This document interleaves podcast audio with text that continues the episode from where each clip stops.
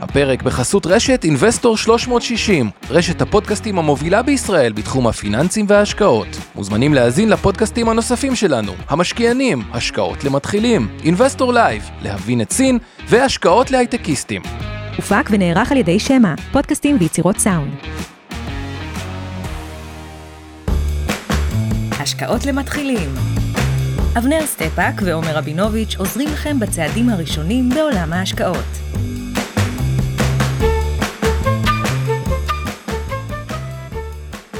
ערב טוב אבנר. ערב טוב עומר, מה שלומך? בסדר, והיום אנחנו מדברים על uh, כלכלת ישראל. ואמרתי ככה, בואו נתחיל באמת ממעוף... כלכלת מלחמה. כלכלת ישראל כן. במלחמה, ואמרתי ככה, בואו בוא נחזור קצת היסטוריה, כי תמיד לפעמים צריך לעלות 30 אלף רגל, להסתכל על ישראל מנקודת מבט אה, מאוד מאוד היסטורית. ולהבין איפה... חוזרת, כידוע. להבין איפה אנחנו אה, נמצאים בראי ההיסטורי, ומשם נצא למגמה העתידית. אז נחזור רגע ממש ל-1939, אה, שזה ממש אה, רחוק מרובנו, שהיו בעולם 16.6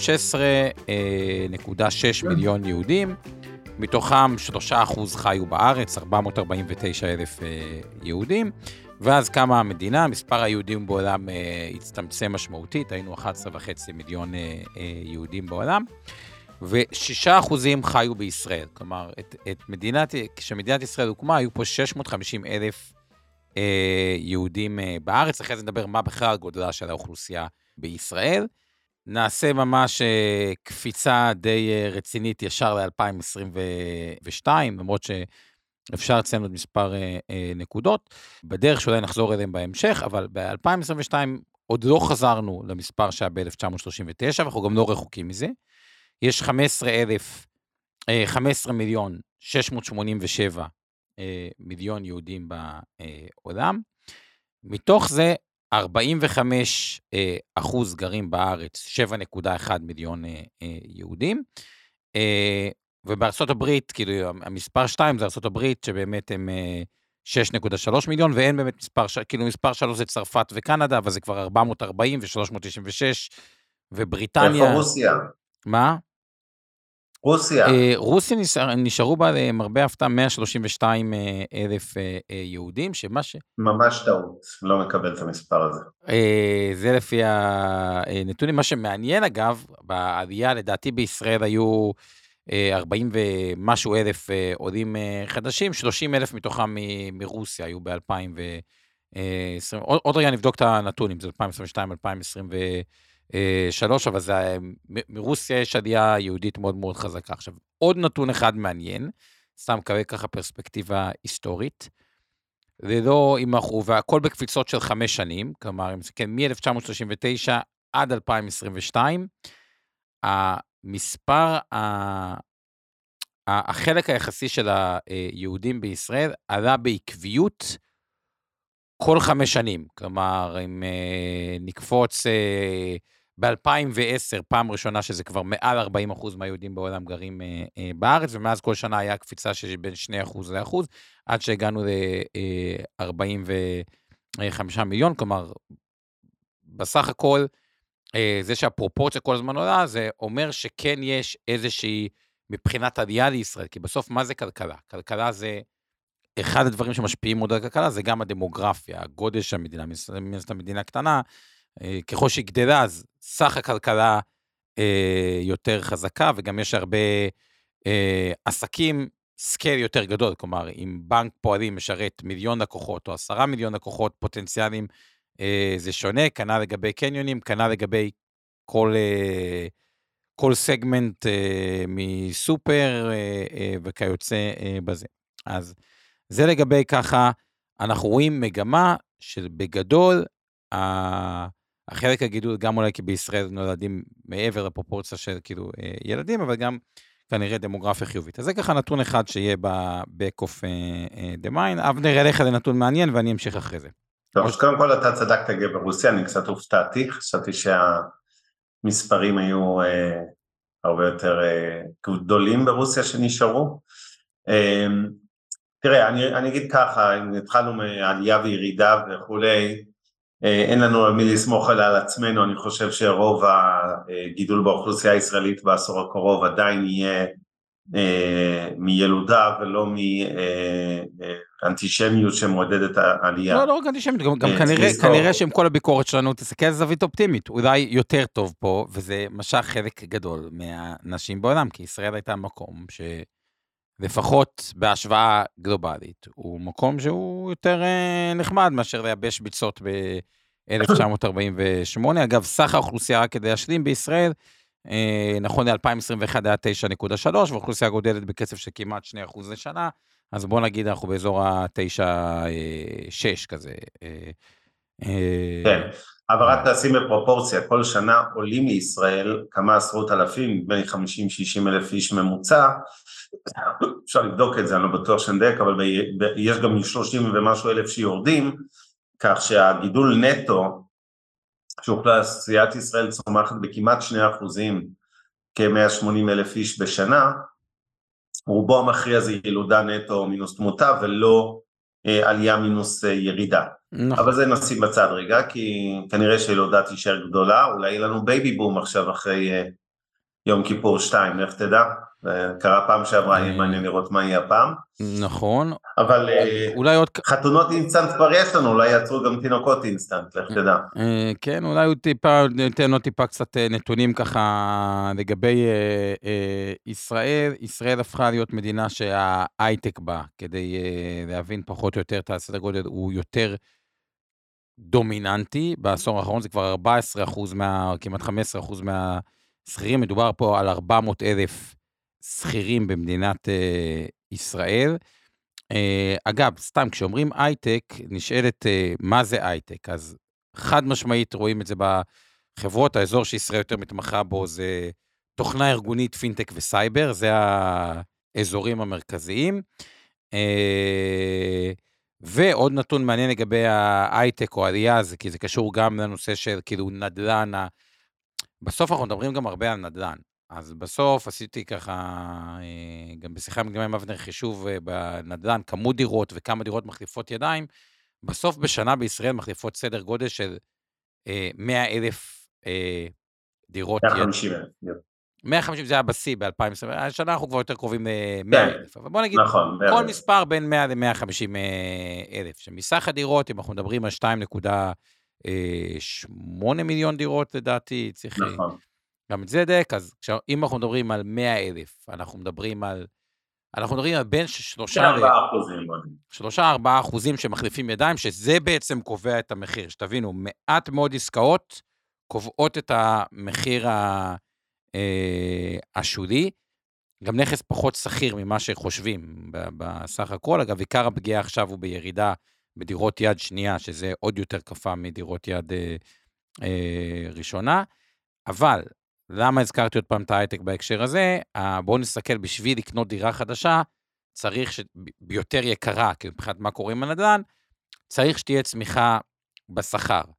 ושלפחות כשאנחנו מסתכלים מ-2012 עד 2022, הייתה עלייה בכל המשק בשכר. אבל אם אנחנו מסתכלים על המשק, מחלקים אותו הייטק וכל השאר, אז שאר המשק לפני עשור, ב-2012, השכר הממוצע היה 8,100 אה, אה, שקלים, והוא עלה ב-2,300 שקל, כלומר אנחנו מדברים על קצת יותר מ-10,000 שקלים, שבהייטק השכר עלה מממוצע של 18,000, נוסף 9,400 שקלים, כלומר אנחנו מדברים על איזה 28, קצת יותר 28, כמעט 29,000 שקל אה, משכורות. למה אני אומר את זה? כי מי שמרוויח 10,000 שקל, מאוד מתקשה ללכת לדירות יותר יקרות, להעלות את האזור השולי, וזה בעיקר נוגע אה, לבעלי המשכורות 28,000 שקל, שהם בכלל קייפבל להיות חלק מהעוגה של ה-3-4 אחוזים שקונים אה, מה שנקרא upgrade ולא downgrade, כאילו של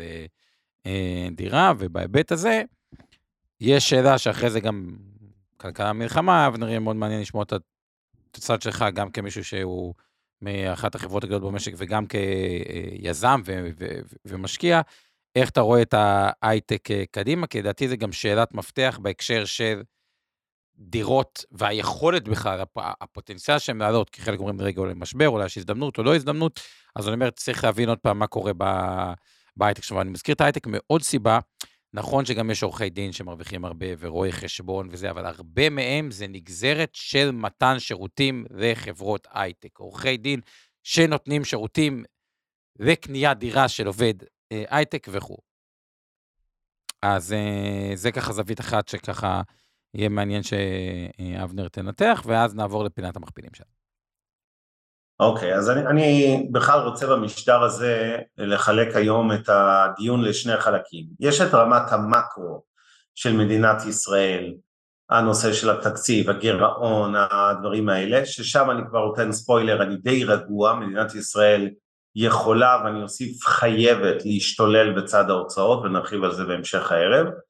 ויש את רמת משקי הבית והצריכה הפרטית וסקטור הייטק, ששם אני יותר פסימי או לפחות פחות אופטימי נקרא לזה כך, וגם את זה נסביר. אני גם ארצה, בסוף אנחנו ניתן קצת uh, סיפורים, הפעם אני פחות ארחיב בהתחלה לסיפורי מדינת ישראל, אבל מדי פעם אני אשזור איזה סיפור קצר מהימים האחרונים משדרות וכל מיני מקומות, כדי להמחיש אבל את הפואנטה גם לגבי הכלכלה ולא עכשיו uh, סיפורי גבוהה uh, משדרות. אה, אבל אני מציע, אה, עומר, בוא נחזור לפורמט הרגיל שלנו, נתחיל מפינת המכפילים ומיד אה, ניכנס לדיון המרכזי, בסדר? אוקיי, אז בפינת המכפילים בוא נתחיל, נתחיל מהסיפור הדרמטי. התזה שהריביות הולכות לרדת ממשיכה, ואנחנו רואים את זה בתשואות הארוכות של האג"חים, ארה"ב שכבר דיברנו על חמש, מעל חמש, כבר בארבע-ארבע. אג"ח מדינת ישראל שקרי, ושוב מזכירים, יש הבדל בין שקרי לדולרי בגלל עלויות גידור, אז אג"ח אה, מדינת ישראל שקרי נותן 4.17, דולרי תמיד תוסיפו משהו כמו אה, אחוז וחצי, שניים מאז, אז למעשה זה אה, שישה אחוזים, אה, אבל 4.17 זה כבר נקודה, אם אנחנו נרד פה באג"ח מדינת ישראל, ומתחת ל-4 אחוז, זה כבר פחות מהווה אלטרנטיבה ל... אה, למניות, וזה כן יכול להתחיל איזה, להצית קצת אה, ראלי אה, בשווקים, כי פשוט המוסדיים שמראש הגיעו עם חשיפה מתחת יחסית גדולה לאירוע, יצטרכו, לה, יגדילו מניות על חשבון אג"ח שיהיה פחות אטרקטיבי, כרגע הם גם יכלו להגדיל באג"ח, הייתה להם את האפשרות, וזה איזשהו פוטנציאל. נוסיף את זה את עונת הדוחות השלישי, שרק התחילה בארץ. שבוע הבא אנחנו נקדיש לדעתי את הפרק ל... לדוחות, נכון, הק... לדוחות, בישראל. לדוחות בישראל, אבל לפחות עד עכשיו, האמת, כמעט כל דוח שעברתי עליו, היה בצד המאוד חיובי של ה... בסקאלה בין אה, רע, בסדר, טוב, הרבה יותר קרוב לטוב או לטוב אה, פלוס, כמובן שזה אה, מדובר על לפני ה-7 באוקטובר, אבל עדיין, סך הכל אה, ההתרשמות שלי היא, היא חיובית עד עכשיו מה... דוחות הכספיים, מכפיל רווח. אני מסכים, אבל יש לי, יש לי קצת הסתייגויות, עומר. קודם כל, אה, הדוחות שיצאו עד עכשיו, תמיד הדוחות הראשונים זה החברות בדרך כלל יותר טובות, אה, והדוחות הבררה זה אלה שמגיעים ביום האחרון של הרבעון, כלומר ב-30 לנובמבר, שזה המועד האחרון שמותר לפרסם דוחות רבעון שלוש, אבל אה, אני קצת ראיתי אותם פחות, הם היו טובים, והיה לנו ספוילר לזה כבר מניו יורק, כי ראינו בעצם את הרבעון השלישי האמריקאי שהפתיע מאוד לטובה, ויש בכל זאת איזו קורלציה גם אה, בין הכלכלה הישראלית לעולמית, אז, אז היה אפשר לצפות להפתעות לטובה. בסך הכל בינתיים, כולל הבנקים שפרסמו, זה נראה מצוין. כותב דני פה שמחכים לדוח של חנן מור, לא בטוח שמחכים לדוח שלו. חנן מור, אה, דיברנו על זה, הוא אה, גמר את הסוס. דוחות הנדל"ן נראו הרבה פחות טוב, צריך להגיד בכנות, אלוני חצי יצא עם הפסדי ענק, זה אגב לא בלתי מפתיע בעליל, אני אגיד משהו אחד שבלט לי בדוחות ולא נחפור עליהם יותר מדי כי שבוע הבא נקדיש לזה את המשדר, אבל השונות בחברות הנדל"ן, לאו דווקא בהקשר של אם זה מגורים, משרדים, מסחרי וכולי, אלא אני ראיתי כמה דוחות ואני לא אצטט אה, הפעם שמות, אבל שבוע הבא אני אתייחס לזה, אמרתי, אם חברות נדל"ן הצליחו ברבעון שלוש, כן, זה עוד לפני המלחמה, וזה כבר אחרי שהנכים יודעים, לעשות כל מיני העלאות שווי, רווחי שערוכים, ברבעון שלוש, רובם אגב עשו בין אפס למינוס, אבל חלק עשו עוד שירוכים למעלה, אמרתי וואלה, אנשים חיים פה בחלל החיצון וצריכים דחוף לנחות על כדור הארץ, אבל זה, אז דוחות הנדל"ן בהחלט נראו הרבה פחות טוב, ה-IT היה מעורב חיובי, אבל מעורב, גם נכון. שם ראיתי קצת סימני האתר ראשונים. זה, וואן ופרסמה קצת יותר... כן, טוב, נגיע לזה בשבוע הבא, אבל אני רוצה להגיד משהו יותר לגבי שוק המניות הישראלי. דיברת בצדק על זה שככל שתשואת האג"ח הממשלתית תירגע, שזה אלטרנטיבה למניות, אז כנראה שנראה יותר אה, אה, חזרה של מוסדיים וגם של ציבור למניות. אממה, אה, הסתייגות קלה. זה נכון שהמכפילים מלכתחילה, אנחנו צריכים להחזיר, להזכיר את זה כל שבוע למאזינים ולצופים שלנו, המכפילים היו נמוכים מאוד מהנמוכים בעולם והבורסה בתל אביב הייתה מהמפגרות בעולם מתשואות כן, חמש שנים אחרונות, חמש שנים כן, אחרונות, תל אביב 35, 8.6 אחוז בלבד, בהשוואה ל-S&P 72, תל אביב 90 דווקא נראה די בסדר, עם 60 ו... כן. בוא נגיד ככה, ארה"ב אם אנחנו לוקחים את הנסדק וה-S&P, את הראסל אני רגע שם בצד חברות טונות 21, הבלנדד שלהם נתן קרוב ל-100 אחוז. כשהבלנדד נכון. של ישראל, תל אביב, את ה-SME 60 אני שם בצד, כי הוא מדד גם ש... הוא לא כל כך... לא משנה, אז נתן 30 ומשהו. כן. בדיוק, כי הוא מדד גם שהיה בו הרבה, אני קורא לזה חברות השחלה כאלה, חברות... אה, כן, אתה צודק. שהשחידו אותם איכשהו והשמידו את כל הכסף, אז כאילו, יש שם אחלה חברות וגם חברות נוראיות. אה, אה, אבל אם ניקח תל אביב 35, תל אביב 90, שזה הבלנדד שלהם, נתן 30 אחוז, או 30 וקצת אחוזים, שזה... פיגור של איזה 65 אחוז מול השוק האמריקאי, אה, אה, וזה זה לא מעט, אה, ובגלל זה, זה חלק מהסיבה שהמכפיל רווח. ה-S&P העתידי 18, הנסדק 27, אז הבלנדד שלהם, בוא נגיד ככה, הוא 20 וקצת, ובישראל אנחנו במכפיל 10, בגדול, 10, 10 וחצי, על תל אביב 35 ותל אביב 90. כן, ופה המקום להזכיר שוב, כי שואל אותנו ישראל ולדמן, הרבה פעמים שואלים למה יש את החור הזה תמיד בטבלה שלך של מכפילים עתידיים. אז ההסבר הוא בדיוק כמו שאופיר לוי כותב בשנייה זו, אין מספיק אנליסטים בישראל כדי בכלל לעשות חישוב כזה. בארצות הברית על כל מניה, על אפל, גוגל וכולי, יש מאות אם לא אלפי אנליסטים שנותנים תחזית, מה יהיה בשנת 24, כמה חברה תרוויח, איזה מחיר מניה וכולי, ואז הממוצע שווה משהו. בארץ יש אולי שלושה אנליסטים על כל מניה בממוצע, שבעה על הגדולים, זה לא מספיק מדגם בשביל בכלל לייצר את המושג הזה שנקרא מכפיל רווח עתידי, שהוא מבוסס על קונסנזוס תחזיות האנליסטים. אז זה הסיבה שהחוב אגב, הזה לגבי מכפיל עתידי. אגב, עוד הערה אחת, אני רוצה... רק אבנר, עוד הערה אחת על החברות הישראליות, עד כמה המכפיל הוא זול. כן בישראל יש קצת חברות דואליות, סתם אני אתן בתור דוגמה, קאמטק כזאת היא במכפיל 33. נייס היא במכפיל גם דו-ספרתי גבוה. כלומר, זה אומר שאם אנחנו נכון. ננטרל עוד את החברות דואליות. הדואליות, שהן מטבע העניין מכפילים גבוהים, אתם תראו שהמכפילים על החברות הקלאסיות אפילו עוד יותר נמוכים מאותם 10 וחצי. כלומר, זה 10 וחצי בהינתן גם שיש את החברות הדואליות. כן, ואני רוצה לחזור להסתייגות שלי רק לגבי התזה האופטימית שלך לגבי שוק המניות התל אביבי, שאני שותף לה, ובכל זאת הסתייגות אחת.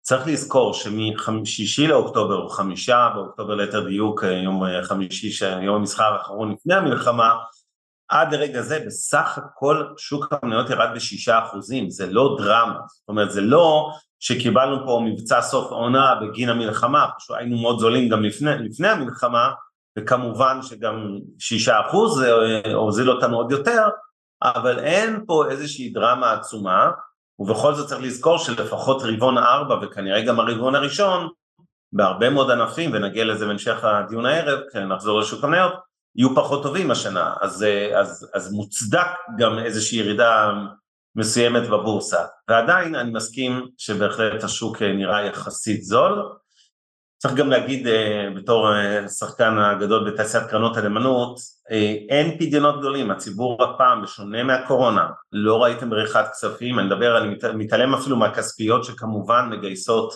סכומי עתק בחסות הריבית המאוד גבוהה, אם נסתכל על תעשיית הקרנות המסורתיות יותר, המחקות, האקטיביות למיניהן, שמשקיעות במניות ואגרות חוב, יחסית יצא מעט מאוד כסף, והימים האחרונים אפילו אני רואה שנכנס כסף, זאת אומרת אין איזה בריחת ציבור מהבורסה, בוודאי לא ראינו את זה בחסכונות הפנסיונים, אנשים לא רצו לפדות גמל השתלמות ופנסיה, מעבר לקצב הרגיל שהיה פדיונות קצת לפני, לא נטו אבל ברוטו, כן, אנשים בגלל הריבית המאוד גבוהה החזירו הלוואות עם כספי קרנות השתלמות וכולי, לא השתנה משהו פה, אולי אפילו השתפר. אמ, אבל, אבל רק מילה אחת אה, לגבי הדבר הזה, אם תשים לב, תיק הנכסים של הציבור, שכרגע אגב הוא כמעט בשיא כל הזמנים, כי התיק מכיל הרבה אה, מטח, אז כאילו הוא קצת איזן אותו, ונראה מה קורה ב, בהמשך. נשאלת השאלה, בסוף תזכרו, כל שוק הוא אה, שוק, הוא קרב בין אה, ביקוש להיצע. ונשאלת השאלה, מאיזה נקודה אנחנו אה, מתחילים, עד כמה יש בכלל לציבור, סלש למוסדיים, אפשרות למכור אה, מניות בארץ, וכרגע, אם אתה מסתכל על המניות בארץ של הציבור, כולל המוסדיים, מחזיקים 696 אה, מיליארד שקל, יחסית ל-5.8 אה, טריליון, זה מהווה רק 13% מהנכסים, שהיסטורית זה באזור ה... הנמוך, כלומר, אם אני משווה את זה, ל... לא יודע מה, ל-2019, הציבור החזיק 15, 15 ומשהו אחוז מניות ישראליות מסך הנכסים שלו, עכשיו זה רק 13. מה שאומר שהפוטנציאל, הפוטנציאל כשלעצמו, ככל שאתה יורד ב, באחוז במשהו, אז הוא כבר קטן מעצמו, כי יש באופן יחסי הרבה פחות החזקה, אם אתה רוצה לעלות אפילו חזרה לממוצע, זה כשלעצמו פוטנציאל אה, גידול, ואני אזכיר שהמוסדיים, יש גבול לכמה מטח הם יכולים אה, להחזיק, כלומר, הם לא יכולים להגדיל את ההחזקות המטחיות שהם עד אינסוף. כן, זה, זה ברור, אני לא חושב שיהיה גידול, ואני מזכיר כל הזמן את מה שאמרנו לכם על המטח, ששוב, למעט בתרחיש חיזבאללה בטווח קצר, שיכול היה לי להסביר עליית אה, זה, המשקולת הבסיסית על הדולר היא למטה משלוש סיבות. אחת, נכנסנו לאירוע מלחמה עם עודף של 40 אגורות על הרפורמה ההפיכה, שתיים, המלחמה כבר אה, נתנה בהתחלה לפחות, אתם זוכרים, הגענו עד ל-406, עוד 20 אה, ומשהו אגורות אקסטרה למלחמה, נקרא לזה לעומת העולם, ושלוש, הדולר בעולם נחלש, כל אלה ביחד זו הייתה משקולת שאכן התממשה, כי כרגע דולר בשלושה שקלים ושבעים ושתיים אגורות, אז, אה, אז שוב, אולי מזווית ניהול הסיכונים היה לו אה, לא מופרך אה, להחזיק פוזיציה דולרית יותר גבוהה, אבל בבסיס הדולר בצדק ירד בתקופה האחרונה, ברגע שגם נראה שחזית חיזבאללה לא פורצת, או לפחות לא במקביל לעזה בשיא שלה, יכול להיות כמובן שהיא עדיין תתפתח, אבל בוא נגיד נראה שכל יום שעובר, אה, גם אם תיפתח חזית עם חיזבאללה, ההשפעה שלה כבר יותר ויותר קטנה, כי אנחנו אה, לאט לאט משתלטים על החזית הדרומית, אז אני מעריך ששוב, אני לא אנסה להיות נביא, לנחש אם, אה, כן, אם חיזבאללה זה עכשיו אירוע שהולך להתפתח או לא, אבל גם אם יתפתח, זה שונה מהותית אם זה היה קורה לפני שבועיים או חודש, מאשר אם זה יקרה בעוד שבועיים. עכשיו, עוד אמ, נקודה אחת, כי אני, אני שמעתי קצת הערות של משקיעים שככה התלבטו. אה, להשקיע, ב... יש את האתגרים של ישראל, יש את האתגרים של ארה"ב, אחד הקשיים הפסיכולוגיים של משקיעים, מה האמת עשה שבוע כמה זה רואה איתם, האם זה זמן טוב להגדיל את ה-S&P, שקצת התבאסו שהוא עלה, קודם כל אמרתם שקלית, הוא פחות עלה, כי הוא, אם הוא עלה ב-10%, אבל גם הדולר ירד ב-10%, אז כאילו בשקלים הוא פחות, אבל אני שם רגע את הזווית הישראלית בצד, אם נסתכל על זה. ה-S&P, נתון כן. מעניין, ב-30 שנה האחרונות נתן 7.146 מעל האינפלציה. כלומר, הוא נתן בעצם 9.8, אבל האינפלציה הממוצעת ב-30 שנה האחרונות הייתה כנראה 2.7 אחוז. אז אם אנחנו נסתכל רק על, okay. אוקיי. על ה-S&P עצמו, השנים האחרונות היו אינפלציה הרבה מעל הממוצע, כלומר לא הייתה אינפלציה של 2.7, כאילו הרבה מעל הממוצע, והוא עדיין יותר נמוך מהשיא שהוא קבע בשנת 2021 או תחילת 22, זה היה השיא שלו. למה אני אומר את הדבר הזה? כי אם הנכס היה בנגיד 5% הוא מתחת לשיא, אבל ריאלית הוא לא 5% מתחת לשיא, הוא הרבה יותר אם אנחנו מצמידים את זה אה, לאינפלציה, ואני מזכיר אותן 7% מעל האינפלציה. כלומר, ככל, שאנחנו, ככל שהאינפלציה גבוהה יותר, וככל שאנחנו מתרחקים מהשיא יותר לאורך זמן, ככה עדיין יש לו פוטנציאל עדיין לבוסט כלפי מעלה, לפחות מבחינת נתונים היסטוריים. כן, עכשיו אז בוא נארוז את אה, פינת המכפילים, אני רק אגיד אה, שתי הערות לסיום, שלוש הערות, אחת אה, לגבי ארצות הברית עדיין, כן שרית מעיין, ה-S&P בעיניי עדיין יקר, במכפיל 22 אחורה או 19 קדימה, כך שאני לא רואה את השוק האמריקאי איזו הזדמנות גדולה, הוא בסדר, הוא לא בועה, אבל הוא יקר יחסית, ולכן אני ממשיך להעדיף את ישראל ובעיקר את אסיה, אה, לקנות את הליבאבא במכפילים מצחיקים, הרבה יותר מעניין מאשר לקנות את אמזון אפילו, ואמזון היא דווקא לא מהעיקרות היום אה, בארצות הברית. אה, זה הערה ראשונה, לא השתנה שום דבר מיוחד בשבוע האחרון, כן, כדי להתייחס, שמשהו ישתנה במה שאני אומר, אני חוזר על זה קצת כמו תוכי לאחרונה. הערה אחת, רק שאני תמיד אוהב לסייג את אבנר על מה שהוא אמר, תזכרו, יש שתי תזות, אוקיי? אם אנחנו נסתכל על המכפיל האמיתי של רוב החברות ב snp הוא הרבה יותר נמוך מ-18.8. הוא הרבה מהם בסביבות 10, 11, 12, 14, 9, כאילו את הדברים האלה. הסיבה שהוא במכפיל גבוה, הוא כי מייקרוסופט, אנווידיה, טסלה, אפל וכו' במכפיל גבוה. עכשיו, אם יוצאים מתוך גישה ואני נוטה לקבל אותה חלקית שמייקרוסופט באמת מצדיקה מכפיל קצת יותר גבוה, כי בסוף יש מייקרוסופט אה, אחת על כל קרנות הפנסיה אה, של העולם. אין 100 חברות שהן ה-B2B הכי גדולות בעולם, או ה... אה, מהבחינה הזו עם כזו מובילות. זה מוצר שהוא קצת scarcity, כמו יצירה של ה... לא רוצה להשוות בין מייקרוסופט ליצירה של המונליזה, אבל אין... מונליזה יותר יקרה מתמונה רגילה, כי אין הרבה מונליזה, אוקיי? אז אותו דבר.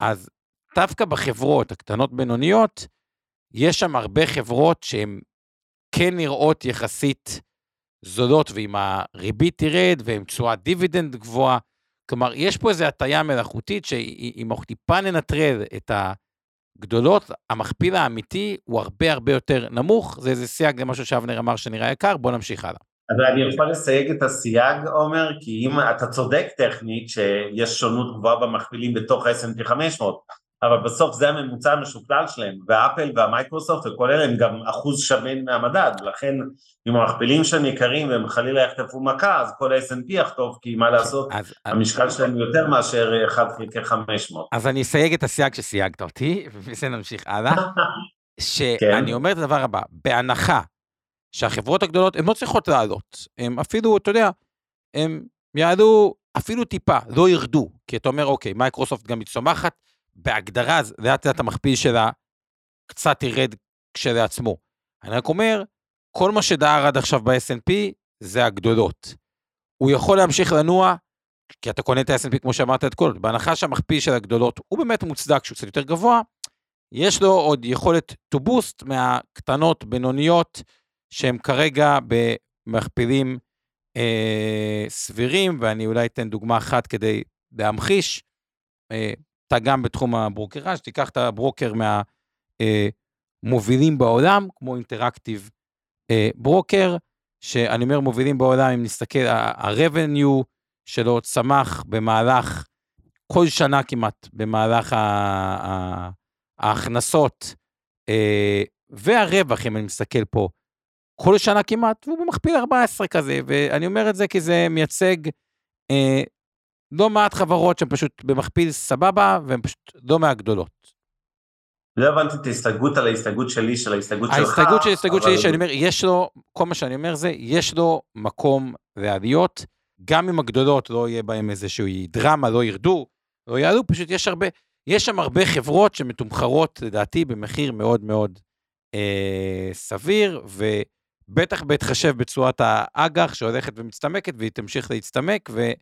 אני רק אומר, התהליך הזה של ירידת אה, ריבית עלול כן להצית, כאילו, הסטת כספים למניות, וזה לא ש... כל מה שאמרתי, הסייג על הסייג, שאם תופסים את זה שהקבוצה של הגדולות מצדיקה מכפיל יותר גבוה, כי זה market אה, אה, leader, שאר החברות נראות בתמחור סביר מאוד. אז אני רוצה לתת, אני, אני עדיין לא שכנעת אותי, אבל אני רוצה לתת איזה פתרון לפער הזה בינינו. לפחות אנחנו מסכימים על עובדה אחת, שרוב המניות ב-S&P 500 מכפילים הרבה יותר נמוכים מהטופ 5. ואגב, לשאלתך, אה, שרית, המכפיל ההיסטורי נדמה לי 15-8, 16, משהו כזה, זה הממוצע ההיסטורי של S&P, מה שהיום כאמור הרבה יותר יקר. אבל אם אתה צודק, עומר, עזוב מי אתה צודק, החלק הזה אנחנו מסכימים, אז אני אומר, אוקיי, אז תקנה S&P מה שנקרא equal weight, שבו לכל מניה יש, אה, כן, 1 חלקי 500, 0.2 מהמדד, ולא כל מיני מייקרוסופטים ואנווידיה מעוותות כי הן מקבלות נתח דרמטי, ואז אם יהיה ריאלי במניות הקטנות, אז ה-S&P equal weight יעשה תשואה הרבה יותר כן, גבוהה לא, מה-S&P 500 הרגיל. אבל אני טוען בשונה ממך, שאני חושב שהגדולות באמת מצדיקות מכפיל טיפה יותר גבוה. כן, ואז בהינתן זה שהן מכפילות, פשוט יש לו גם עוד בוסט לזה. בוא נמשיך הלאה, עזוב, אני לא רוצה... דייקנו, דייקנו את הפער בינינו, כן. אני חושב שאפל ועוד רבות אחרות שם, הן מניות יקרות מדי במכפילים האלה, לא אבל בסדר, נשים את זה בצד. עוד הערה אחרונה שאני רוצה להתייחס לארצות הברית לפני שנחזור צ'יק צ'אק לישראל, זה הסיפור של שוק האג"ח, שאלו על זה פה כמה הערות שאלות תוך כדי שהראית גם את המצגת. קודם כל, תמיד כשאנחנו מדברים על אגרות חוב ממשלתיות, והדיון פה בטבלת המכפילים זה רק על ממשלתי ולא על קונצרני, אז אנחנו מדברים על אגרות חוב של עשר שנים של ארצות הברית, ישראל או מדינות אחרות, וזה הבנצ'מרק המקובל בעולם להתייחסות, אז ברור שככל שאגרות החוב הממשלתיות נותנות לכם תשואה יותר נמוכה, זה מעלה את האטרקטיביות להשקיע במניות, עד כאן זה הגיוני.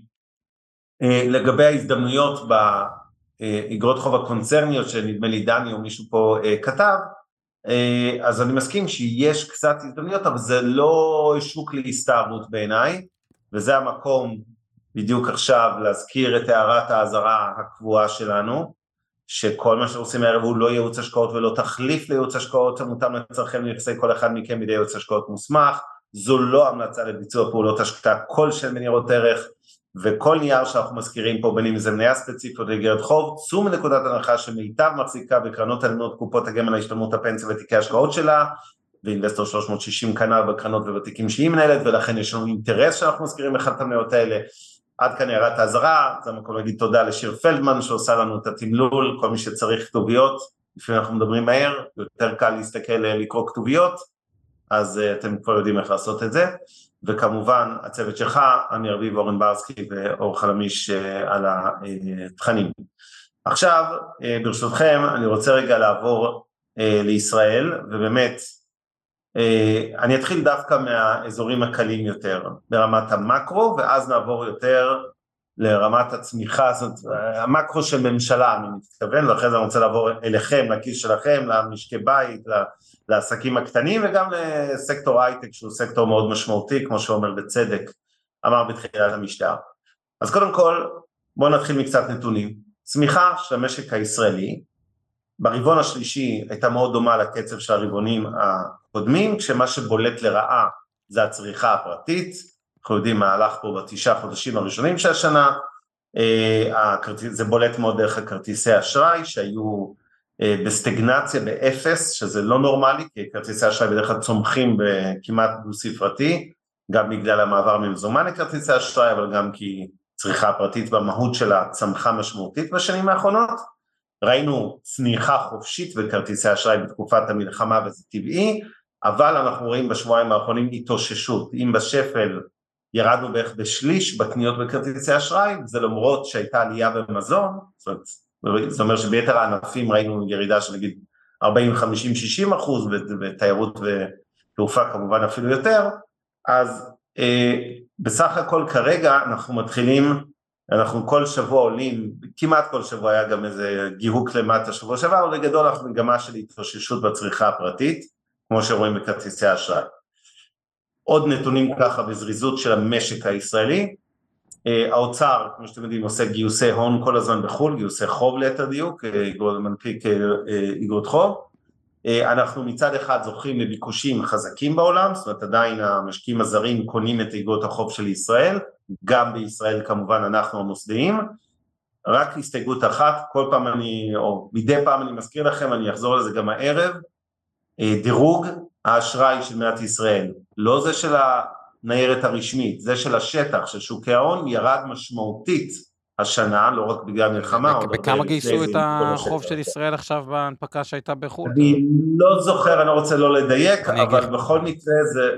זה, זה, אנחנו היום נסחרים שתי דרגות מתחת לדירוג הפורמליסטי שלנו, אוקיי? עכשיו, לגבי הצמיחה, פה חשוב להגיד שיש פער עצום, שאין לו כמעט תקדים, בין אה, הצמיחה, התחזיות של בנק ישראל והאוצר, לבין התחזיות של המשקיעים הזרים. המשקיעים הזרים מאוד פסימיים על ישראל, הרבה יותר מאשר אנחנו על עצמנו. אה, לא ראיתי כזה פער כבר שנים. באים לך, אני אקח דוגמה קיצונית קצת, כן, מודי'ס, מדברת על אה, צמיחה השנה של רק חצי אחוז, שזה נראה לי אגב מוגזם מאוד למטה, לא מאמין לזה, ושנה הבאה צמיחה שלילית של אחוז נקודה ארבע, אוקיי? זה בזמן שבנק ישראל מול החצי אחוז השנה אומר יהיה 2.3 אחוז השנה פלוס, ושנה הבאה יהיה 2.8 אחוז פלוס, לעומת מינוס 1.4, אין כאלה פערים, זה כאילו 4 אחוז, יותר מ-4 אחוז פער בין בנק ישראל למודי'ס, גם הזרים האחרים הם פסימיים, מודי'ס זה דוגמה קצת קצה, אבל בסך הכל יש, יש נקרא לזה פסימיות עולמית על ישראל ואופטימיות מקומית על ישראל, אופטימיות יחסית כמובן, זה לא מספרים כאלה מרשימים, אבל, אבל uh, הגורמים הישראלים בוא נגיד יותר אופטימיים. Um, לגבי הריבית, הריבית במדינת ישראל שנה הבאה תרד כנראה באזור ה-1%, אוקיי? לאורך שנת 24. אני מניח שהירידה הראשונה כבר נראה בינואר הקרוב, יש סיכוי קטן שגם בעוד עכשיו, אבל אני לא מאמין. אה, אני חושב שאנחנו נראה ירידה של אחוז, זה לא כזה דרמטי, זה אני לא אגיד לא משמעותי, כי זה כן, אבל זה לא דרמה אדירה. אה, יעד הגירעון, אם נעבור עוד נמשיך עם המקרו, היעד שלנו לשנה היה אמור להיות 1 אחוז, אה, מדברים על זה שהשנה תיגמר במינוס שלושה אחוזים וחצי במקום 1 אחוז, ושנה לאחר מכן הגירעון יגיע אפילו לחמישה-שישה אחוזים. פה אני חייב להגיד משפט מאוד חשוב לגבי המלחמה וכלכלת המלחמה ואיך יוצאים מזה גדולים לא רק במלח... בגיבוש עזה והחזרת החטופים שזה כמובן בצדק המטרות היום המרכזיות של, של עם ישראל לחודשיים שלושה הקרובים אלא גם בכלכלה הישראלית כי אם אנחנו ננצח במלחמה אבל נפסיד אחרי זה בכלכלה זה עדיין לא עשינו לא יצאנו מזה טוב ופה אני חייב להגיד, מדינת ישראל יכולה להרשות לעצמה גירעון שמן, יכולה וחייבת להשתולל עכשיו פיזור כספים על עסקים ומשקי בית. אם אנחנו לא נשפוך כסף על המשק הישראלי וכל הזמן אה, ננהג כמו שהאוצר היסטורית הוא ב-DNA של גזבר, נקרא לזה, שגזבר שומר על הקופה וככה מחלק את זה כל פעם במנות, אנחנו עלולים לשלם מחיר יקר עם השקעות פי כמה יותר גדולות ב-25-6 כדי לתקן את הכלכלה הנחלשת שלנו אה, אה, זה. ולפעמים צריך לשפוך כסף כדי לעודד ריבאונד מהיר מהמלחמה, ריבאונד כלכלי מהיר. אה, לצערי בינתיים הגישה היא עקומה לגמרי גם של הפוליטיקאים, חלקית גם של פקידות האוצר אני לא מדבר אפילו על הבירוקרטיה של החלטות שהן מוחלטות אבל הכסף לא עובר אוקיי? אה, במציאות, או לוקח לו זמן יותר מדי גדול בצנרת, אלא אני מדבר אפילו על, על ההחלטות עצמן, זאת אומרת, הן עדינות מדי ביחס למצב. ופה צריך להגיד משהו, כלכלה זה פסיכולוגיה, בדיוק כמו ששוק ההון זה פסיכולוגיה. וכשאנשים, אתם יודעים, בטווח הקצר המיידי, אני מניח שרובכם, גם אני, אה, אה, יש לי אוטו עם 120 אלף קילומטר, אני לא מעז לחשוב על להחליף אותו, ואני הייתי על סף לקנות אוטו בספטמבר, ועכשיו זה כאילו, מה פתאום, זה, לא, זה כמעט לא נעים לקנות, וכאילו מי רוצה בכלל לחשוב על זה, כן? ו, ושלא לדבר על נסיעות לחו"ל וטיסות לחו"ל, אני אפילו לעסקים לא נוסע, יש לי שלוש טיסות עכשיו, השבוע, שבוע הבא ושבוע אחרי שהייתי אמור להיות לפי התוכנית המקורית, לא יקרה כמובן. אז בסך הכל אנשים כרגע באיזשהו דיכאון טבעי של המלחמה, והם מצמצמים צריכה, ואנשים לא רוצים לקנות אה, אה, שום דבר דרמטי, ואני יכול להגיד סתם משיחת בוקר עם מאמנת כושר שאומרת לי, קיבלתי איזה מבצע מדהים של רנואר, וכאילו מצד אחד בא לי קצת לצאת מהדיקי הזה ולקנות, ומצד שני כאילו לא נעים, וגם אני מתחיל לחשוב על יוקר המחיה ועל היום שאחרי המלחמה, אומרת יש פה איזשהו דיכאון, מעבר לפוסט טראומה של בריאות הנפש האמיתי שחלק גדול מהמדינה הולך, אה, התחיל לחטוף ויחטוף עוד יותר, יש פה דיכאון נקרא לזה שעלול להתגלגל אסטרטגית למשבר כלכלי ולכן מדינת ישראל שנכנסה לאירוע הזה עם יחס חוב תוצר נמוך מספיק כדי להרשות לעצמה, כמו בקורונה, ואפילו יותר מהקורונה, להשתולל עכשיו בהזרמות כספים למגזר העסקי בעיקר, אה, חייבת לעשות את זה, כי אחרת אנחנו נאבד פה המון חברות שיפשטו רגל, ואני לא מדבר על קבלנים שספציפית ב, בכל מקרה אולי זה יקרה כי שוק הנדל"ן אה, מקרטע וחלקם היו ממונפים מדי ערב המשבר, אני מדבר דווקא על בעלי עסקים קטנים, זה לא משנה אם זה, אה, הבוקר הייתי באשקלון, אנחנו מחלקים, הייתי באשקלון ושדרות כל היום. ומחלקים כל מיני מזון ותרופות לקשישים שלא התפנו מהשדרות והייתי במאפייה באשקלון שקנינו ממנה עוגות שצירפנו לכל החבר'ה בשדרות ואשקלון שאנחנו מחלקים מהם בחור מהמם, זה, הוא היה כיכב אצלך שמעתי גם בפודקאסט של יום ראשון, כן, דודי אלופר, כן, מאפיית בוטיק קטנה באיזה מרכז מסחרי ישן באשקלון. מסכן פתח את העסק לפני שנה וחצי, כנראה שהוא, אני לא מכיר את הנתונים שלו, אני יכול לנחש שהוא לא הספיק אה, כמו כל עסק חדש לראות את הפירות של העסק ואז מגיעה המלחמה הזו ויותר לציין את הנזקים וציוד שמתקלקל כי, כי אף אחד לא קונה ו, וכמובן אה, שעובדים וכולי. אז עסקים כאלה, ויש המון כאלה, מאות אלפי עסקים במשק, חלקם בני עשר, חלקם בני חמש, שכרגע סובלים מירידה חדה בהכנסות מהפסדים או ירידה חדה ברווחיות, אם אלה יפשטו רגל זה לא יעזור לנו שנבוא להזרים את הכסף הזה בעוד חצי שנה שנה, לא יהיה כבר למי להזרים ולהתחיל את זה מההתחלה כשבן אדם כבר הגיע חלילה לכינוס נכסים והפסיד אה, כסף אה, וסגר עסק, זה כבר לא יעזור מה, מה המדינה תעשה בעוד שנתיים. ולכן כרגע בעיניי מדינת ישראל צריכה וגם יכולה, וזו המילה החשובה, היא יכולה להרשות לעצמה להשתולל בתקציבים, שוב, למקומות הנכונים, למחוללי צמיחה, לא עכשיו כספים קואליציוניים, כספים שיגיעו לשטח לשיקום של המגזר העסקי ושל האזרחים. אפשר לעשות את זה, חייבים לעשות את זה, וזה יקבע בעיניי חלק גדול מהעתיד הכלכלי של מדינת ישראל, ואיך נצא מהמשבר, מהמלחמה הזאת.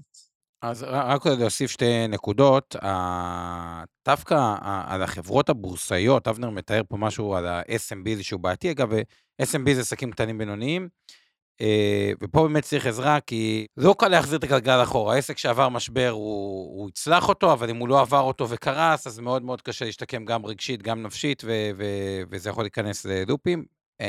אה, דווקא בגזרה הזאת, החברות הציבוריות, אם אני מסתכל על שווי שוק של סך החברות במשק הישראלי, הוא טריליון שקל, והשוק האג"ח הקונצרני הוא 456. זה אומר שני דברים. אחד, החברות yeah. בארץ הן לא מאוד ממונפות, גם כמו הצ... הציבור הישראלי, שהוא יחסית מאוד לא ממונף לעולם, למרות שהוא מרגיש חנוק, כי הרבה מאוד מהחיסכון הישראלי הוא למקומות שכאילו הוא לא רואה אותם בבנק, זה הקרן השתלמות, הפנסיה, הפיצויים וכו' וכו' וכו', ששם אנחנו מאוד גבוה, אז והחזר משכנתה, אז הוא מרגיש חנוק למרות שהוא חוסך הרבה, כלומר זה, זה חלק מהפער הבלתי אה, אה, מוסבר הזה. אה, החברות הבורסאיות אבל, הן לא נמצאות באותה בעיה ברובם הגדול, כי החוב שלהם הוא לטווח ארוך, הם היו חכמים, הם גייסו אג"ח, מה שאומרים, כשאפשר, כשאפשר זה כשהשוק הוא רותח וזול, וכרגע יש שם חוב ארוך, אז כלומר, בהנחה שהם הריביות גם ירדו, אז הם יפגשו את המחזור חוב שלהם במקומות אה, די אה, אה, נוחים. כן, אז אני אגיד אה, בהחלט שנושא הריבית, שגם כאמור שהיא תרד שנה הבאה באיזה אחוז, זה לא דרמה, אה, ועדיין עלויות המימון אה, יקרות מדי.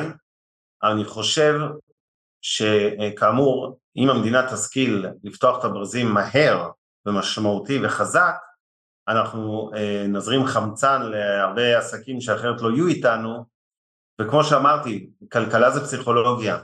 אה, את השלב הראשון אנחנו נעבור תוך חודשיים שלושה ואנשים ירגישו הרבה יותר נוח אה, גם לחזור לנסוע לחו"ל וגם לצורך העניין לשבת יותר בתי קפה ומסעדות, שכמובן באופן חלקי כבר חוזרות לעבודה, אבל עדיין זה לא קרוב לשיא שהיה לנו.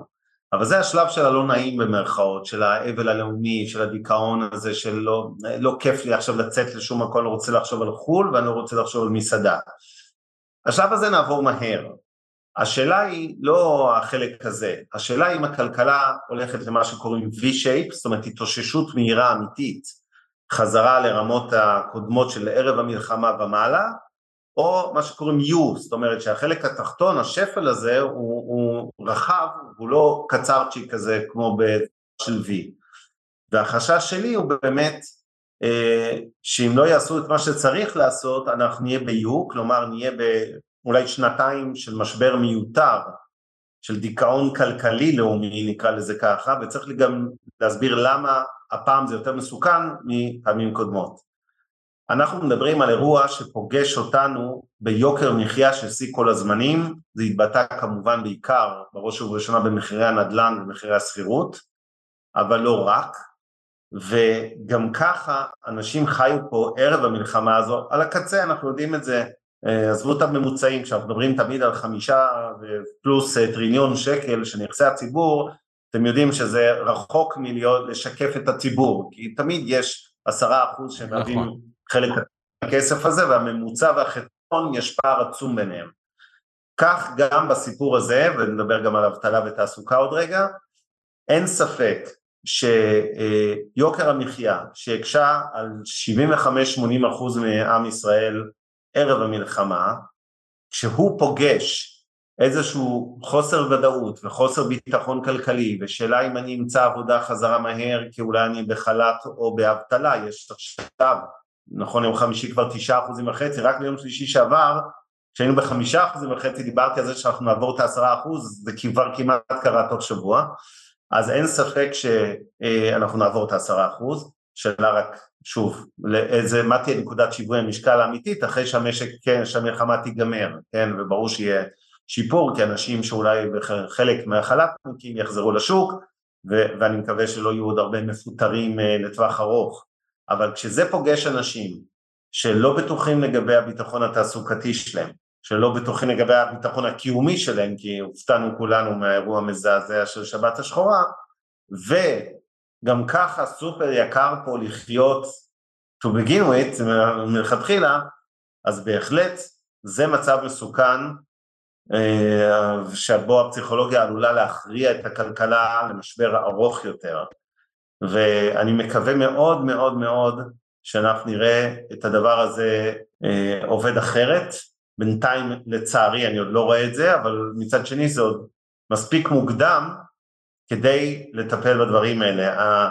אני עכשיו מרים מיזם ענק בתחום בריאות הנפש ואני חייב להגיד זה אותו דבר, ככל שמטפלים מוקדם יותר בכל הפוסט טראומה אפשר למנוע הרבה פוסט טראומה, אותו דבר בכלכלה, ככל שמטפלים אגרסיבית בשלב מוקדם אפשר למנוע את ההידרדרות למשבר כלכלי ארוך טווח. אז אני לא יודע לחזות איך הממשלה הזאת תפעל והאם היא תמנע משבר גדול, משבר כלכלי יש בכל מקרה, זה טבעי במלחמה, אבל האם זה יהיה משבר מתמשך או משבר קצר עם התאוששות וריבאונד מהירים, וזה יכול להיות המצב שלא, אני לא רוצה שתצאו מפה פסימי מהדברים שלי, כי אני בהחלט חושב שאנחנו יכולים בתוך כמה חודשים גם אם המלחמה אגב לא תיגמר מהר, אבל היא תרד לשגרת לחימה כזאת, אה, אני חושב שאנחנו יכולים אה, להתאושש חזק ומהר למעלה, זה רק שאלה, או בעיקר שאלה, של התנהגות הממשלה ברגעים אלה או בחודשיים הקרובים, מבחינת פתיחת הכיסים והגירעונות והשקעות הכספים במקומות הנכונים, שמחוללי צמיחה. אם זה יקרה, אנחנו נראה עלייה חדה. לגבי שוק התעסוקה, אה, אני אגיד שבטווח הקצר אני כאמור לא צריך להיות פסימי, זה, זה, זה ברור, זה, זה להיות ריאלי, זה עובדה. אה, מצב של עסקים בהרבה מאוד סקטורים, לא בכולם אגב, אה, אפרופו הבורסה וזה, ראינו את הדוחות, אז הבנקים לא לדאוג להם, בתי השקעות לא לדאוג להם, חברות IT לא לדאוג להם, מי שבינתיים סובל זה כמובן קמעונאות המזון לא לדאוג להם, מי שסובל זה הקמעוניות של האופנה כמו פוקס וכולי, מכשירי חשמל, טיסות לחו"ל ותיירות, פנים ובארץ ובחו"ל, כל אלה כמובן במשבר גדול, אבל לא כל המשק במשבר. ההייטק לצערי היה ונשאר אה, במשבר משמעותי וזה רק גל שלישי שמחמיר, היה לנו את המשבר הגדול העולמי של 21, אחרי זה את משבר הרפורמה ההפיכה של 23, ועכשיו יש לנו את המשבר של המלחמה, בהחלט מקשה על ההייטק וזה גם, אה, זה אזור שאני יותר פסימי לצערי, אה, לגבי ההתאוששות של ההייטק בשנה, שנה וחצי הקרובות, אבל בגדול, אם אני חוזר לשוק התעסוקה, גם פה זה מאוד נגזרת של מה המדינה תעשה, כי חלק גדול מהמובטלים והחל"תניקים מגיעים מסקטור העסקים הקטנים והבינוניים, שסובלים כרגע ועם הזרמה נכונה של כספים, שיעודדו אותם כמו בקורונה, אתם זוכרים, אה, כן להשאיר עובדים או להחזיר עובדים מחל"ת וכולי, אני חושב שאז נראה אה, בסך הכל את הכלכלה צולחת את המשבר הזה יחסית טוב ומהר. אה, זה לגבי הנושא של שוק התעסוקה. אני לא מפחד מאינפלציה, אני מצד שני לא שואב איזה עידוד גדול מהריבית. כמה מילים שלי על הנדל"ן שצריך להתייחס אליו. אה, יש לנו אה, בנדל"ן כרגע אה, סיטואציה שמצד אחד אין עסקאות, כמו שאתם יודעים, יש מיעוט של עסקאות, לא אין עסקאות, שאגב תופעה שכמובן ליוותה את כל שנת 23 עוד ערב המלחמה הייתה צניחה חדה של 50 ומשהו אחוז בכמות העסקאות, הירידה עד למלחמה הייתה בערך 7 אחוזים ממחירי הדירות והשיאים, מנובמבר 22 אה, אני משוכנע שנראה ירידה משמעותית גם קדימה, מהיום קדימה או מהמלחמה קדימה. אה, יש לנו מספיק קבלנים בדרך לפשיטות רגל, לא נזכיר שמות, אבל כל קבלן כזה שפושט רגל זה מאות או לפעמים אלפים של דירות, תלוי בגודל הקבלן, אה, בדרך כלל זה מאות בוא נגיד, שכונס נכסים צריך למכור ואותו לא ממש מעניין עכשיו, הוא צריך להחזיר חובות, אבל אם יש עודף של שקל או של מאה שקל זה פחות מעניין אותו. והוא רוצה לגמור עם זה מהר ואנחנו נראה אה, ירידות כי יהיו מספיק קבלנים נחוצים שיצטרכו את זה מבחינת התזרים של החזר החובות. ואני לא רואה כרגע במציאות הזו גם לא עם סיפורי אנטישמיות עולמית ששוב אנשים חושבים שזה יביא את כל היהודים פה להגיע לארץ ישראל. בואו, יש גם מספיק לצערי אחרים שברגעים אלה שוקלים את עתידם של ישראלים שחיים פה ושואלים את עצמם אם הם ימשיכו לחיות פה אז אה, אני לא יודע מה יהיה בנטו, אבל זה לא מה שישנה את שוק הנדל"ן, אה, וזה שוב חוזר לכלכלה ולפסיכולוגיה. ככל שהאנשים האלה ביטחון תעסוקתי יותר חזק, המחירים של הנדל"ן ירדו פחות, כי אנשים ירגישו נוח יותר להתחייב למשכנתה ולחובות ולדירה. ככל שזה לא יהיה המצב, אז אנחנו עלולים לראות צניחה חופשית. בכל מקרה אני מעריך שהמחירים ימשיכו לרדת ודי משמעותית בשוק הנדל"ן.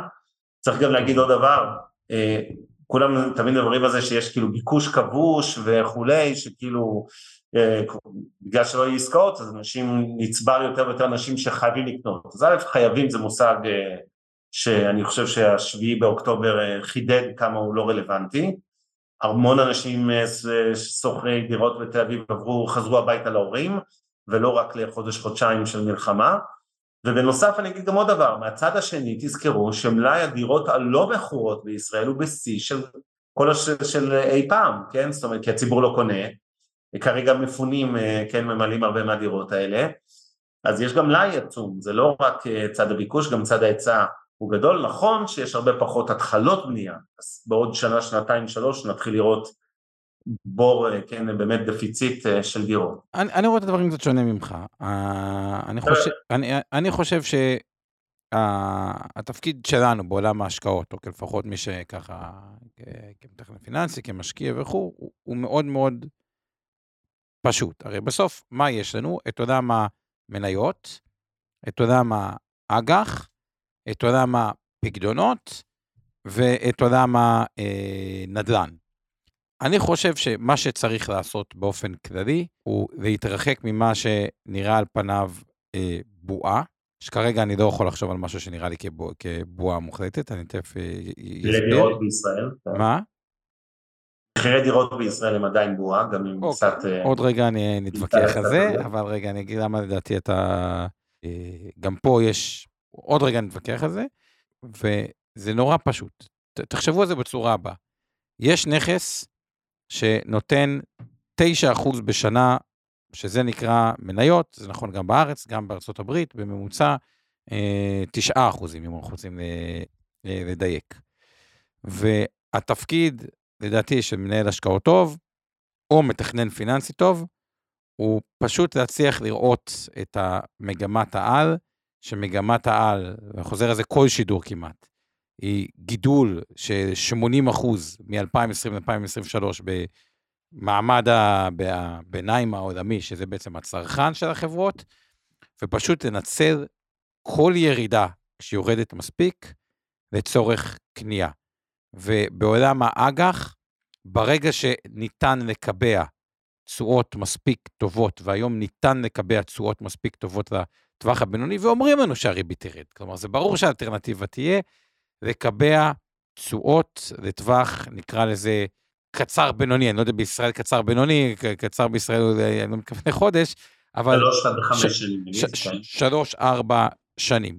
כל פעולה אחרת, כל פעולה אחרת, חלק מטעויות שאני עשיתי בעבר, תכניס אותנו למצב שאם הריבית תרד מספיק, תיקח אותנו לאזורים, ה... ו- ויש את העולם האלטרנטיבי כמובן. הבעיה היא שהאלטרנטיבי האמיתי, היותר איכותי, הוא בעיקר למשקיעים כשירים, ואז כל פעולה אחרת, או שלא קיבלתם תשואה מספיק לטווח בינוני באג"ח, או שלא השקעתם במניות, ואומר ליסטר או ליסטר, קשה לראות בנקים כדוגמה, את לאומי פועלים ב-0.8 על ההון העצמי, איך בן אדם מפסיד שם כסף לאורך זמן, שהוא קונה נכס שעושה 13% על ההון העצמי, שהוא קונה אותו ב-0.8.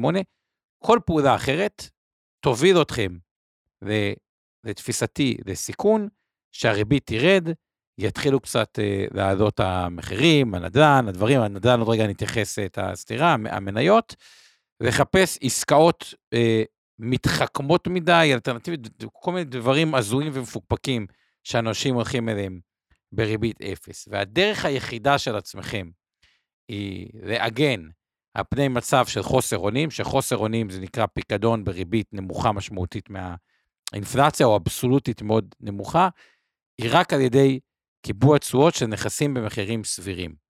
וכרגע, גם שוק המניות נראה סביר, לתפיסתי גם בחו"ל, אמנם לא מאוד זול, בישראל על גבול הזול, באג"ח ניתן לקבע תשואות, ובעיקר לכל מי שיושב על אה, פקדונות לטווח קצר, הוא עלול למצוא את עצמו בעוד שנה בלופ נפשי מאוד מורכב. עכשיו, לגבי ההערה של מה שאבנר אמר על הנדל"ן, כביכול אה, אה, בועה וכו'.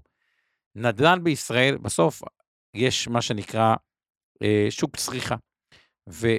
ולצערי, אין בישראל עדיין מה שנקרא שוק מאוד מפותח של השכרות ארוכות טווח, אם כי זה אולי קצת משתפר. גם אנשים, ברגע שיש להם את הכסף, הנטייה היא לקנות, ובסופו של דבר זה נגזרת על מה יקרה עם ההייטק הישראלי, כי כרגע הוא נראה טוב, אבל אם ההייטק הישראלי יחזור לצמוח וכל הנגזרות של זה, אז מחירי הנדל"ן, אה, אני מתקשה לראות אותם אה, יורדים אה, משמעותית, והיום כן ניתן לחפש אולי איזושהי אה, הנחה מסוימת, בטח למי שאין לו דירה בכלל, והסיכון שלו, עוד פעם, זה בריחת מחירי הנדל"ן. למי שיש נדל"ן, דבר אחד אני מסכים עם אבנר, לקנות עוד נכס עכשיו, זה עסקה לא טובה. אז אני רק... בוא לא נחזור לסיפורי הדירה הראשונה, כן. מה, אתה... מה אתה חושב שיקרה למחירי הנדל"ן בש... עד סוף 24, מנקודה של היום, מיום המלחמה עד סוף 24? אני מדבר רק מגורים עכשיו, עזוב, אף אחד פה לא קונה קניונים, כן. תראה, אז זו שאלה טובה. קשה לראות את זה עוד הרבה. אני חושב שמניות בישראל הן משמעותית יותר... עזוב מניות, נדל"ן, מה אתה צריך שיקרה? דירות למגורים ממוצע בישראל. אז אני אומר את הדבר הבא, כדירה אה, ראשונה. עזוב, עזוב, עזוב, אני שואל שאלה פשוטה, נגמר הזמן, ידידי, אנחנו בעשר. כמה אתה חושב שמה יקרה למחירי הדירות מהמלחמה 7 באוקטובר ועד אה, סוף 22, אה, סוף 24, סליחה, עוד שנה, שנה וחודשיים, שנה ורבע. הם יהיו פלט. הם יהיו אוקיי. פלט, הם יתקשו מאוד לעלות. אה, אני חושב שהם יתקשו מאוד שלא לרדת, ואני לא אתפלא אם נראה ירידה של עוד עשרה אחוזים ומעלה בשנה ורבע הזו שנותרה. אני גם מזכיר שהתשואות בדירות, התשואה התזרימית משכירות, הייתה כל כך עלובה אל מול אלטרנטיבות האג"ח והריבית, כן, שניים, שניים וחצי אחוזים בגדרה חדרה, זה לא מעניין בכלל, אבל בסדר, אנחנו נשאר חלוקים, הכל מוקלט, נבדוק בסוף 24 אורי, אבל רק אנקדוטה אחת שנעשה את זה, רק בשוק יורד, לטובת מי שאין לו דירה, עזבו אתכם כמשקיעים, משקיעים, אני מסכים, זה אולי אפיק, האמת, אני לא צריך להגיד כלום, כי נראה לי אף משקיע נדל"ן לא חושב להשקיע עוד דירה בנדל"ן עכשיו. זה שוק שהוא די uh, גמור. אני רק אומר, מי שאין לו דירה ראשונה, תזכרו משפט אחד. בתקופות שהשוק יורד, זה המקום היחידי שגם ניתן למצוא דירות בדיסקאונט, מוכר לחוץ או דברים כאלה, וזה יותר קשה למצוא את זה בתוך שוק עולה, שבו המוכר מרגיש שידו העליונה. טוב. ובסופו של דבר, הסיכון שלכם בחיים הוא עליית מחירי נדל"ן, או למי שצעיר, עליית מחירי מניות כשהוא צעיר, בלי שהוא עם מספיק כסף בתוך מניות, וצעיר זה גם בן אדם בן 60 או 50, שבן אדם בן 60, לצערו יש לו, או לשמחתו, אבל יש לו 30 שנה אה, אה, לחיות, ולכן, בהגדרה, ככל שתגדילו בירידות, כמעט by definition, שהסיכון המשמעותי ביותר שאנשים יצטרכו תוחלת חיים, כן, אתם תקטינו את הסיכון שלכם, הסיסטמטי, אה, להיות, כי אם המניות עולות, אז גם יש יותר אינפלציה וכו', אבל זמננו תם. אז אבנר, שתי משפטי סיכום שלך, אני אגיד מילה אחרונה, ועם זה נשחרר. כן, אז, אז שתי, שתי נקודות אחרונות וסיכומון קצר. אה, שואלים פה על מיסים, מלווה מלחמה וכולי, אני לא חושב שנראה את הדברים האלה, אין צורך אמיתי במיסים עכשיו, גם לא כדי לממן את הגירעון המוגדל ואת התמיכה בעסקים, בדיוק כמו שבקורונה אתם זוכרים שלא שפכו הרבה כסף ולא עשו אה, מיסים, זה דבר ראשון. הערה שנייה, ובבקשה אל תיקחו אותה למקום הפוליטי, אה, אותה אתם מכירים, אבל זה נושא הבחירות, האם יהיו בחירות יחסית בסמוך אחרי תום המלחמה אי שם בנגיד 24, בחירות כלליות או לא. למה זה משפיע? בחירות בדרך כלל במצבים כאלה עושות בוסט מאוד חיובי לכלכלה ולשוקי ההון, כמעט לא משנה אה, מהי התוצאה של הבחירות האלה, לא אגיד שבכלל לא משנה, מבחינה כלכלית עכשיו, אני לא מדבר רגע, אה, כן, מה הייתי רוצה אתם כבר יודעים, אבל אני חושב שזו גם שאלה והיא לא טריוויאלית לצערי, בכל מדינה אחרת בכלל היה ברור מאליו שדקה אחרי זה כל הצמרת הפוליטית והביטחונית הולכת הביתה, פה זה לא כזה מובן מאליו. אני לא אתפלא, אם תרשו לי להמר, שאנחנו נראה שתי מילים שנעלמו מהלקסיקון החדשותי שלנו בחצי שנה האחרונה יחזרו להיות בקרוב רלוונטיים וזה עסקת טיעון, תזכרו את זה. אה, אני לא אתפלא אם בחסות עסקת טיעון יהיה איזשהו סולם לירידה של נתניהו, שיהיה לו יותר קל נפשית מאשר לרדת מהשלטון על תקן הימני כושל במלחמה. אבל אני אומר בלי קשר לזה, שוב, בחירות זה דבר שבנסיבות האלה אה, של אחרי מלחמה עושה טוב לכלכלה, אה, נותן איזושהי תקווה חדשה, אנשים מחפשים את זה, גם שוב, גם אם בסוף אה, ימין ינצח ולא מרכז שמאל, אני לא נכנס לכל זה, אני רק אומר, זה לא אירוע רע כל כך, אה, להפך, זה אירוע חיובי לכלכלה ולשוקי ההון.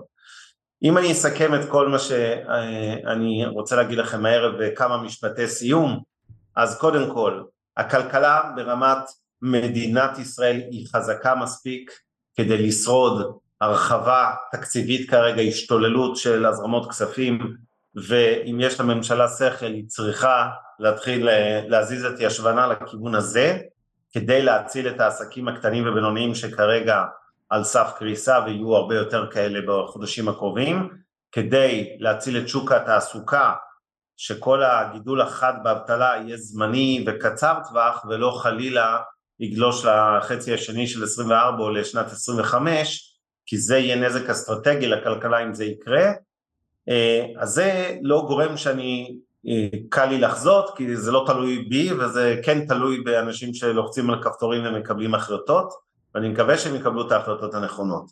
ברמת סקטורים של המשק תהיה שונות גדולה, דיברנו על זה, יש ענפים שבכלל כמעט שאינם נפגעים כרגע מהמצב, בעוד שיש ענפים אחרים שכמובן סובלים משמעותית, בעיקר הנדל"ן והקמעונאות בתחומי האופנה וה... אה, אופנה והמכשירי חשמל ודברים שהם לא נקרא לזה מזון, אז פה מאוד שונות גדולה בין הענפים. אה, ברמת המכפילים בישראל אנחנו מספיק נמוכים שהשוק הוא אטרקטיבי למרות כל מה שאמרתי, ולמרות שהוא ירד רק שישה אחוזים מאז תחילת המלחמה, ואני חושב הפסיכולוגיה תשחק פה שעות נוספות, אני פסימי על שוק הנדל"ן כמו שהבנתם, אני יותר אופטימי על שוק המניות בישראל, אני לא מפחד מאינפלציה, אני לא מפחד מהדולר, אני לא אופטימי על איזה ירידות ריבית דרמטיות, לא תהיה ירידת ריבית משמעותית בגלל המצב, אוקיי? תהיה ירידת ריבית כי קודם כל בכל העולם הריבית תרד, יכול להיות שפה ירד טיפה יותר מהר, אבל לא שום דבר דרמטי, אל תצפו לבוננזות. אה, אתה רוצה להגיד על זה שני משפטי סיום לפני שאני אזרוק איזה משהו חברתי? מילה אחת שדיברנו רק בהקשר של הדולר. אה, אני חושב שהדולר ירד בחדות מ-4.08 ל-3.72, נכון אה, עכשיו. אני חושב שספציפית למי שנמצא בקרן כספית שקלית, או באג"חים שקליים, או אג"חים צמודי מטח, ויש בארץ אג"חים צמודי מטח, או אפילו קרן כספית דולרית, לפחות בטווח המאוד מאוד קצר, כאילו באיזשהו מקום נותנים הסתברות למלחמה בלבנון, מאוד מאוד, בהקשר המטח, מאוד מאוד נמוכה. עכשיו, משהו שיורד ב-10% בטווח כל כך קצר, ושער שהוא כבר אה, יותר נמוך מבעצם ב-7 באוקטובר, שער הדואר 3.86, אני לא חושב שיש לו מפה הידרדרות מהירה, וכן זה יכולה להיות איזושהי פוזיציית גידור מסוימת. כלומר, כשאני מסתכל על זה, גם מי שמגדיל מניות בארץ, שזה נראה לי הגיוני, יגדיל מניות בארץ, לצד זה, את הפיקדון השקלי אפשר ב-3.72 לתת לו איזה חשיפת מטח כשירד, ועדיין יש איזושהי הסתברות שמשהו בלבנון ילך ויתחמם. לך על משהו חברתי. כן, אני, אני כמו שאמרתי, קצת פחות מפחד אה, מחזית לבנון, לא שלא מפחד, אבל הכוונה, אני אומר שההשפעה שלה, אם היא תתממש, היא הולכת וקטנה מיום ליום, ולא נעים להגיד במישור הביטחוני, יכול להיות שזה הדבר הנכון לנו שיקרה, אם כבר עושים מבצעי ניקיון ויש איזו אחדות בעם שצריך להיכנס בהם, כמו שאומרים, ולנקות את השטח, יכול להיות שצריך גם אה, ליזום משהו כזה בלבנון, מה גם שלא חסר אה, תירוצים, הם כל יום... אין בעיה, בכזה סיטואציה יש סיכוי שהדואר יקפוץ לארבע. לא, ברור, מה, הוא היה שם, הוא יחזור לשם, זה לא הבעיה, זה, אבל זה לא מטריד אותי, שוב. מטריד אותי כמובן האבדות וכולי, זה לא, זה לא חמאס, זה עסק אה, זה. כמה מילים אחרונות חברתיות, אה, עלו פה כל מיני דברים בצ'אטים, מעיין אני מסכים כל מילה שלך, אני לא רוצה לחזור על זה. אה, אני אגיד לכם מהסתובבותי בשטח כרגיל כמדי יום, וכן ציבי אני בנהריה אתמול ובשדרות היום ואני מסתובב בכל המדינה לא רק בעוטף עזה ובשדרות.